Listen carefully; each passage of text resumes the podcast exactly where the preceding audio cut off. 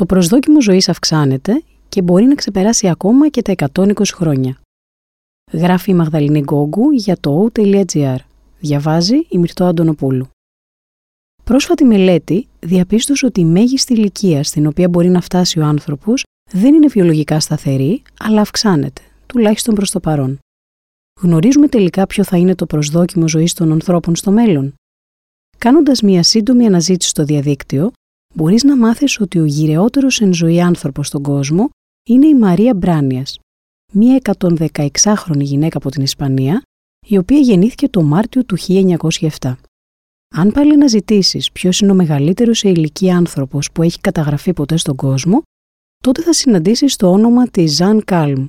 Πρόκειται για μια Γαλλίδα η οποία κατάφερε να ζήσει μέχρι την ηλικία των 122 ετών, αν και πρόσφατα στοιχεία φαίνεται να αμφισβητούν το γεγονός.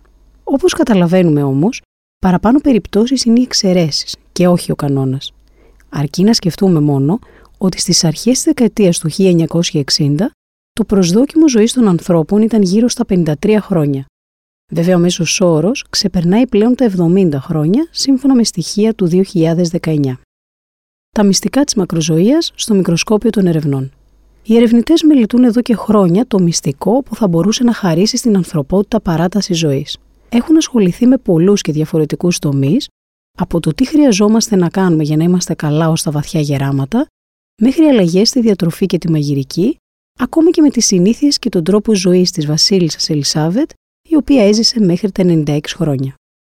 Στο επίκεντρο των ερευνών σχετικά με τη μακροζωία έχουν βρεθεί ιδιαίτερα οι μπλε ζώνες, περιοχές του πλανήτη στις οποίες έχει παρατηρηθεί το μεγαλύτερο προσδόκιμο ζωής, αλλά και χώρες που θεωρείται ότι κρύβουν μυστικά όπως η Ιαπωνία. Η μελέτη της μακροζωίας όμως δεν αρκείται μόνο σε αλλαγές στον τρόπο ζωής.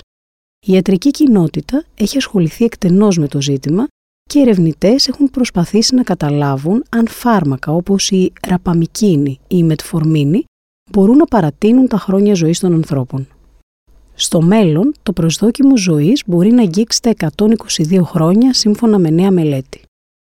Σε ένα έγγραφο που δημοσιεύθηκε πρόσφατα στο επιστημονικό περιοδικό PLOS ONE, ο David McCarthy, καθηγητής διαχείρισης κινδύνων στο Πανεπιστήμιο της Τζόρτζια στις Ηνωμένες Πολιτείες, υπολόγισε ότι κατά τη διάρκεια των επόμενων δεκαετιών μπορεί να δούμε ανθρώπους, ιδιαίτερα γυναίκες στις οποίες το προσδόκιμο ζωής είναι υψηλότερο, να ξεπερνούν την ηλικία των 122 ετών.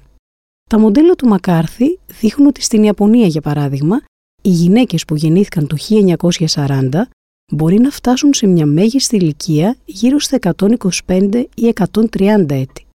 Και στις Ηνωμένες Πολιτείες, οι γυναίκες που γεννήθηκαν το 1940 να φτάσουν στην ηλικία των 120 έως 125 ετών, όπως αναφέρει το Insider που κάλυψε το θέμα. Ο Μακάρθη ανέφερε ότι όλα αυτά τα μαθηματικά μοντέλα μαζί δείχνουν ότι η μέγιστη ηλικία μας δεν είναι βιολογικά σταθερή, αλλά αυξάνεται, τουλάχιστον προς το παρόν. Η ομάδα του μελέτησε την ηλικία θανάτου των ανθρώπων σε διάφορες χώρες της Ευρώπης, καθώς και στη ΣΥΠΑ, τον Καναδά, την Αυστραλία, τη Νέα Ζηλανδία και την Ιαπωνία.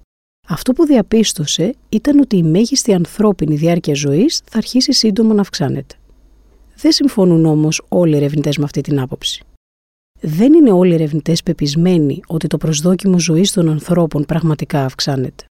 Μια δημοσίευση του 2016 στο επιστημονικό περιοδικό Nature πρότεινε ότι τα όρια της ανθρώπινης διάρκειας ζωής δεν έχουν αλλάξει από τη δεκαετία του 1990. Ένας εκ των συγγραφέων της μελέτης, ο Μπράντον Μιλχόλαντ, δήλωσε στο Insider ότι η μέγιστη ηλικία ενός ανθρώπου εξακολουθεί να κυμαίνεται κατά μέσο όρο περίπου στα 115 έτη.